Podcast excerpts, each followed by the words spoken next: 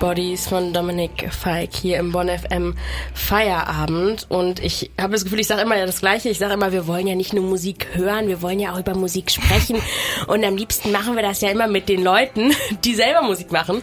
Und heute haben wir uns äh, einen Interviewgast ins Haus geholt. Basti Smolka ist hier bei uns. Hi, schön, dass du da bist. Hi, vielen Dank für die Einladung, dass ich kommen darf. Vielleicht ähm, magst du dich selber einmal noch ein bisschen vorstellen und sagen, was genau für Musik du eigentlich so machst. Ja, also ich bin Basti aus Bonn, auch in Bonn, hier tatsächlich geboren. Und, ähm, ein Urbonner, ein, ein sogenannter. Ein Urbonner, bin auch noch nicht viel weiter aus äh, Bonn rausgekommen, kann man sagen. Und äh, ja, also ich werde oft beschrieben als klassischer Liedermacher. Wenn man sich jetzt mein mhm. Album anhört, wird man feststellen, oh, da ist aber auch ganz schön viel Rock dabei für einen Liedermacher. Und es sind Bläser dabei und das letzte Stück ist ein Orchesterstück. Also es ist schon wirklich eine sehr bunte, verrückte Mischung manchmal, ja. Mhm. Das hört sich schon mal sehr spannend an. Ich finde vor allem diesen Begriff Liedermacher sehr spannend, weil ich musste eigentlich kommen, eigentlich so jetzt mit diesem Begriff nicht unbedingt so oft in Berührung. Heutzutage sagt man ja eigentlich eher Singer-Songwriter oder sowas. Äh, was genau macht denn quasi diesen Begriff aus? Also warum hast du jetzt den gewählt, um dich selbst zu beschreiben? Ja, also Liedermacher oder Liedermacherin ist jemand, der Songs schreibt, Lieder schreibt. Mhm. Me- meistens wird es noch so ein bisschen assoziiert mit der, glaube ich, Hamburger Schule des Liedermachens. Und äh, das ist so der Begriff halt auch, ähm, der gewählt wird, um auszudrücken, dass es um deutsche Songtexte geht, glaube ich. Mhm. Was kannst du zu der Ham- Hamburger Schule da noch ein bisschen genaueres sagen? Du hast hier diesen musikwissenschaftlichen Fachbegriff oh Gott, reingebracht. Ja. ja.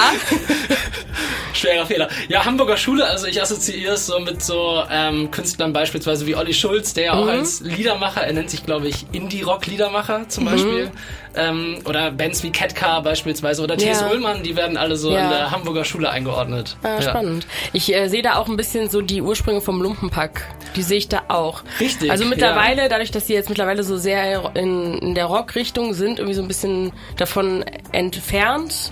In, in meinen Augen zumindest, aber gerade so in der Anfangszeit halt total.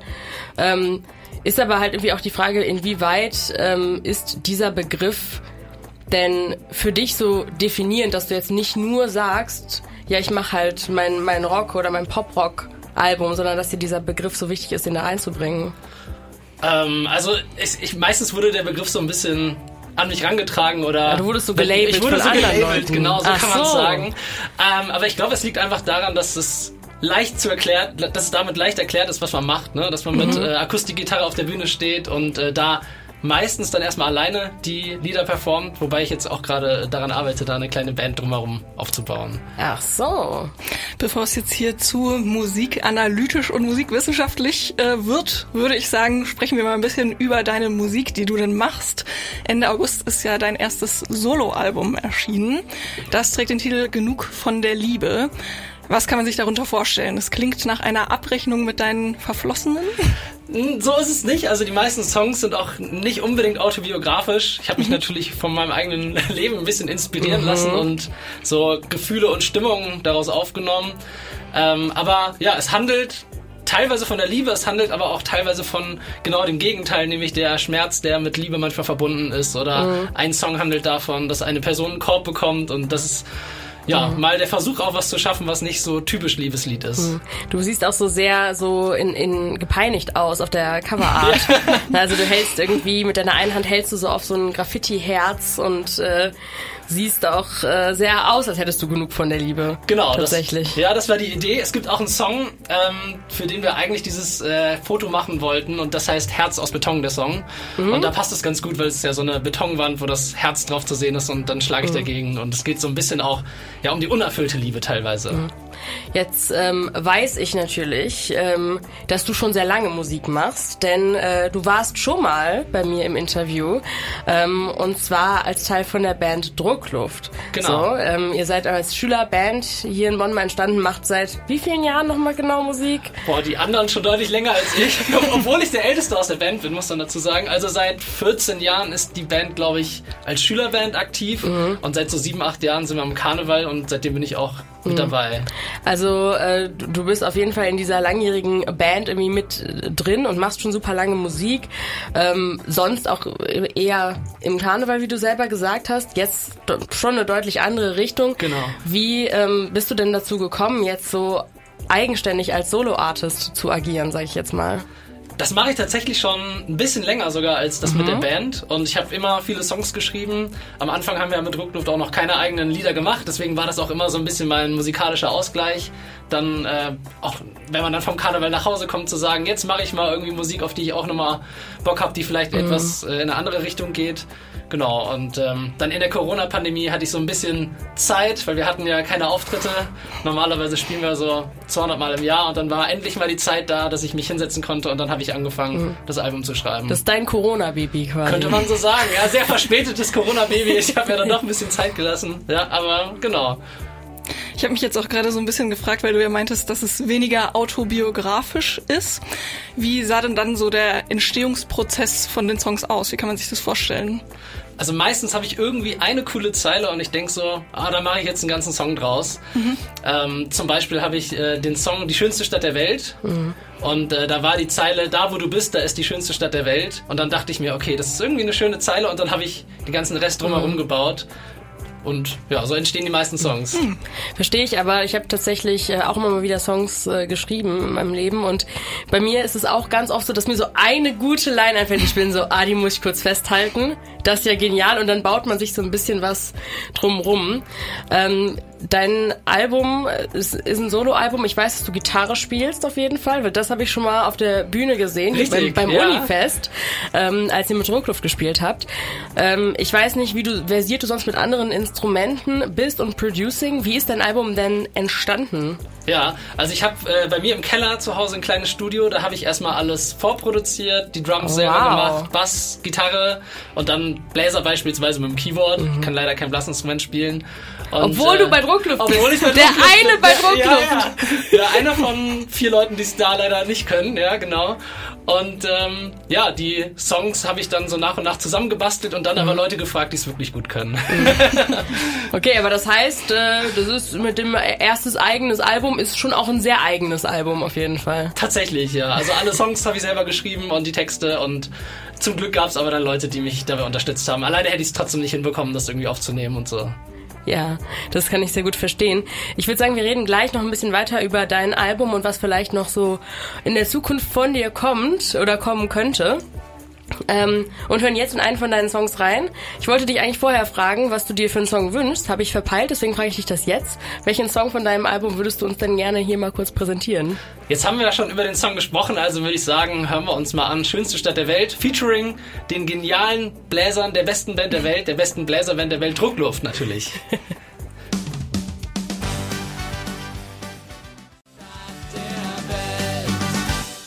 Schönste Stadt der Welt von Basti Smolka featuring Druckluft. Yes. Und der gute Basti steht auch neben uns. Er ist nämlich bei uns im Mittwochfeierabend im Interview.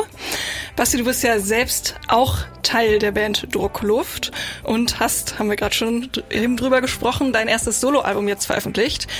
Den Song, den wir gerade gehört haben, ist jetzt doch wieder ein Feature mit Druckluft. Wie kam es jetzt dazu, dass ihr dann doch wieder gemeinsame Sache gemacht habt? Ich dachte mir, das ist so ein schöner Song für Bläser. Und dann dachte mm. ich mir, wenn ich den Song ohne Bläser mache, wäre es total traurig. Und aus dem Keyboard die Bläser, come on, das klingt mm. jetzt auch nicht so geil.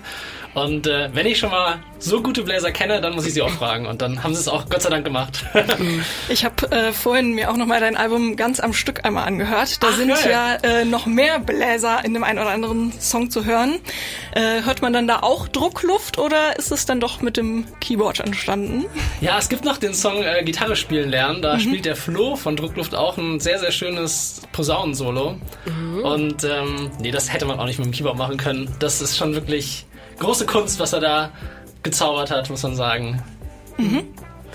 Ähm, wenn du jetzt so in deine, dein, dein Solo-Album rausgebracht hast, damit ja jetzt gerade auch auftrittst, so, oder Auftritte hattest, ja. wahrscheinlich auch noch einige an Auftritte haben genau. wirst, ähm, gleichzeitig aber auch mit Druckluft ungefähr zweihundert Konzerte im Jahr spielst, vermutlich größtenteils in der Karnevals- Saison? Ja, so? Nicht nur. Tatsächlich, also ich glaube, übers ganze Jahr verteilt, inklusive Karneval, sind wir jetzt bei zweihundertfünfzig Auftritten im Jahr. Okay. Genau. Aber in der Karnevalsaison gehe ich mal davon aus, sind es mehrere am Tag auch wahrscheinlich. Genau. Ne? Manchmal, glaube ich, neun oder so. Ja. Da ähm, musst du die Lieder auch echt mögen, ne? Aber ähm, ich finde immer, also so Musik machen ist ja wirklich sehr einnehmen. So, jetzt ist es bei dir so, dass es halt nicht nur, bist du in einer Band, die super viele Auftritte hat und hier in der Gegend total etabliert bist, jetzt machst du auch noch zusätzlich, ja, deine, dein Solo-Projekt, deine Solo-Karriere. Ist das für dich was, was langfristig auf jeden Fall parallel existieren kann, oder brauchst du da, musst du es immer so ein bisschen abwechseln? Also das Solo-Projekt ging tatsächlich so ein bisschen los als Ausgleich zur Band. Ich wollte eigentlich so zum Spaß einfach wieder Musik machen und Musik schreiben und mhm. ähm, jetzt ist da doch irgendwie deutlich mehr draus geworden und ich, ja, ich kann mir schon vorstellen, beides auch irgendwie parallel weiterzumachen. Wobei ich jetzt schon gemerkt habe, es wird terminlich manchmal ein bisschen eng. Also die Solo-Auftritte, die müssen sich irgendwie in die Lücken äh, zwischen den ganzen Druckluftauftritten einfügen. Das ist manchmal nicht so leicht. Mhm. Ist ja auch schon... Äh Ja, sag ich mal, so ein bisschen Kontrast. Auf der einen Seite die Karnevalsmusik, auf der anderen Seite Pop-Punk, wie du es selbst schon beschrieben hast. Ähm, ja, ist es dann für dich quasi auch so äh, inhaltlich, sag ich mal, ein Ausgleich oder musikalisch, dass du da nochmal ein bisschen eine andere Seite einfach zeigen kannst? Ja, genau. Also beim Solo-Projekt nehme ich mir halt alle Freiheiten raus. Ich glaube, deswegen ist das mhm. Album auch sehr vielseitig geworden. Man hat halt nicht nur einen Stil, also es ist halt ein bisschen Pop-Punk dabei, aber auch entspannte romantische Balladen sind mit drauf, ne? Und wie gesagt, am Ende Orchester. Also es ist wirklich alles dabei und diese Freiheit hat man halt, wenn man ja als Solokünstler, glaube ich, unterwegs ist. Wir haben ja eingangs auch schon äh, so ein bisschen über andere Liedermacher gesprochen. Hattest du denn bei deinem Album auch irgendwelche ja, Inspirationen oder, sag ich mal, so Vorbilder, an denen du dich so ein bisschen orientiert hast? Also man muss sagen, seitdem ich Ähm, eigene Songs schreibe. Das ging bei mir so in der Pubertät los und mhm. ähm, seitdem... Mit der ersten Liebe dann wahrscheinlich auch, Wahrscheinlich ne? mit der ersten Liebe, um da den Frust irgendwie abzulassen. Genau, und jetzt ähm, ja, schließt sich dieser Kreis mit dem Album so ein bisschen. Da waren es halt immer so die Ärzte, die Toten Hosen, Farin mhm. Urlaub. Viele Leute sagen, das hört man der Musik auch an, dass dieser Stil äh, da unverkennbar auch noch so ein bisschen mit drin steckt, ja. Ich mhm. finde aber auch, also so gerade so Farin Urlaub würde ich ja aber auch bei Liedermacher irgendwie auch so mit einordnen. So, auf eine gewisse Art und Weise. Vielleicht habe ich auch meine eigene äh, Definition von Liedermacher. Für mich ist Liedermacher einfach was, was sehr krass einfach auch auf den Inhalt geht. Definitiv, so, genau. Wo es ja. halt, also natürlich, natürlich geht's in der Musik so, also ich finde, das ist ja immer so, das, äh, ja, diese zwei großen Pole, dass du halt einmal die Melodie hast und einmal den inhaltlichen Aspekt. Ähm, und es gibt ja Leute, für die ist die Melodie viel wichtiger als der Inhalt. Die achten überhaupt nicht auf den Inhalt, sondern die wollen halt wirklich nur den, den Beat quasi da irgendwie drin haben. Es gibt Leute, die achten sehr krass auf den Inhalt. Ich würde mich eher beim Inhalt zuordnen tatsächlich, weswegen ich äh, diese Art von Musik auch total schön finde.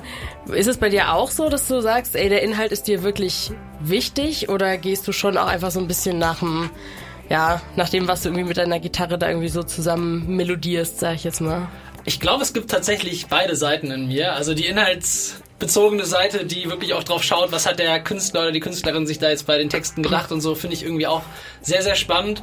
Aber wenn man jetzt an Karneval feiern ist oder so, kann es auch einfach nur ein stumpfer Beat sein manchmal. Da will man den Inhalt vielleicht auch nicht immer unbedingt genau, hören, je nachdem, was es ist. Richtig, ja. Apropos Inhalt, die erste Zeile von deinem Album ist ja schon: Ich habe tausende Ideen. Auf welche von diesen Ideen dürfen wir uns denn in Zukunft noch so von dir freuen? Ja, also ich bin gerade dabei, habe jetzt begonnen, das zweite Album zu schreiben. Ich weiß nicht, uh, wann es oh. rauskommt, mhm. aber ähm, freue mich total drauf, jetzt irgendwie, nachdem es jetzt rausgekommen ist, das Album wieder loszulegen und wieder was ganz Neues zu schaffen. Mhm. Genau. Und willst du dann in eine ähnliche Richtung gehen, dass du weiterhin sagst, so dieses so Rock, Pop, ähm, Liedermacher, sag ich jetzt mal, Genre. Ich lieb's immer auch, Genres einzuordnen, weil wenn man so fünf Wörter in den Raum wirft und so ist, das ist ungefähr das Genre. Naja, so, aber du, du siehst aus, so, dass du mir halbwegs zustimmen dabei. Auf jeden Fall, ja. ähm, also willst du da irgendwie ähm, beibleiben oder willst du dich in irgendeine bestimmte Richtung entwickeln oder machst du einen ganz krassen Stilbruch und das nächste wird Gangster-Rap? Also es könnte tatsächlich alles passieren. Vielleicht den Gangster-Rap würde ich jetzt mal außen vor lassen, mmh, aber... Jazz. Jazz, ja, auch eher nicht. Also ich bleib, glaube ich, schon eher so im Pop-Rock-Bereich, aber innerhalb dieses Bereichs sind dem Genre, glaube ich, keine Grenzen gesetzt. Also ich habe jetzt schon Demos gemacht mit Songs, da sind jetzt Streicher dabei und nochmal wieder was mit Bläsern und das könnte alles sehr mhm. wild werden, ja. Und wenn du da jetzt schon so... Ähm sag ich jetzt mal, so stark dran arbeitest. Also du hast gesagt, ne, dein erstes Album, was jetzt im August rausgekommen ist, das ist so über die Corona-Pandemie irgendwie über einen längeren Zeitraum gefruchtet und äh, gewachsen. Ähm, denkst du, dass es beim zweiten Album jetzt dann schneller geht, weil du einfach gerade zum einen die Motivation hast und zum anderen vielleicht auch weißt, wie man es jetzt irgendwie alleine angehen kann? Ich, ich weiß nicht, ob es schneller geht, weil fürs erste Album habe ich, glaube ich, noch deutlich länger gebraucht als jetzt auch nur die Corona-Pandemie, weil da sind auch noch ein paar Songs drauf, die ich schon vor zehn Jahren mal die geschrieben habe. Die aus der hab. Pubertät. Die aus der, die nicht mehr ganz, aber so kurz nach Pubertät könnte man sagen, genau. Und ähm, ja, also jetzt, man, man denkt immer, wenn man einen Song geschrieben hat, scheiße, ich wüsste gerne, wie ich das gemacht habe, weil manchmal kriegt man das gar nicht so mit, weil man so im Flow ist und dann mhm. sitzt man wieder da und will den nächsten Song schreiben und fragt sich, wie habe ich das jetzt nochmal gemacht beim letzten Mal und würde sich wünschen, dass man dieses Geheimrezept, was man da scheinbar verwendet hat, immer wieder aufs Neue mhm. aufgreifen kann. Klappt leider nicht immer. Und ähm, manchmal sitze ich da vorm leeren Blatt Papier und denke so, okay, ist heute nicht mein Tag, vielleicht probiere ich es morgen nochmal mit dem Song schreiben. Also es ist mhm. immer wieder eigentlich was Neues und ähm, ich habe die Geheimformel für einen geilen Song noch nicht gefunden. Aber Geheimformel für einen geilen Song ist wäre bestimmt auch so ein cooler Inhalt für einen Song. Mhm. Ich glaube, es gibt oh, ja. auch so Songs, die so... Ah, gibt's da nicht auch einen Ärzte-Song, der... Ähm Der Plan B, wo es auch so darum geht, wie man äh, quasi einen guten, einen guten Rocksong macht. Stimmt, was die Zutaten für einen guten Rocksong genau. sind, die sind da drin. Ich glaube Gitarre, Schlagzeug, Bass und dann äh, der Hahn, der Hahn aus ja. einem unerfindlichen Grund. ähm, ich, ich dachte immer, es ist wegen Cock in Bezug auf Männlichkeit. Ah, okay. Rock. Also, also eine ganz subtile Kritik an äh, dem zu vermännlichten Rock. Genau, ja, genau das, das ja, ist das, gut. was ich da drin ja. gelesen habe. Aber ja, ähm, Musikanalysen mit Maso an der Stelle. ähm, ne, aber wäre ja vielleicht, äh, also so, dass du quasi deinen dein Prozess des Schreibens als Song machst. Ich glaube, ich finde es auch cool. Gar keine schlechte Idee. Du ja? darfst mich crediten. In einem Jahr komme ich wieder und dann spiele ich das hier vor. Jedes Mal, wenn irgendwer ähm, hier irgendwie mit Musikprojekten in diese Sendung kommt, gebe ich immer so Vorschläge und bin danach so, und wenn du das als Merch machst, dann kannst du ja, ja, ja kann zehn Prozent ich dir mein PayPal-Konto schon mal so zuschieben. Ähm, ja, aber abgesehen ähm, von deinen wie zukünftigen Projekten, das wird wahrscheinlich noch ein bisschen dauern, bis jetzt das Album, dein zweites Album dann irgendwann kommt. Genau. Liegt in der Zukunft. Kommen wir nochmal zurück zu deinem jetzigen Album, was jetzt gerade da ist. Du spielst Konzerte, ähm, hast schon Konzerte gespielt, spielst auch weiterhin Konzerte, nicht nur mit Druckluft, sondern auch solo. Wie sieht's denn da aus bei dir in nächster Zeit? Wo kann man dich denn mal live erleben?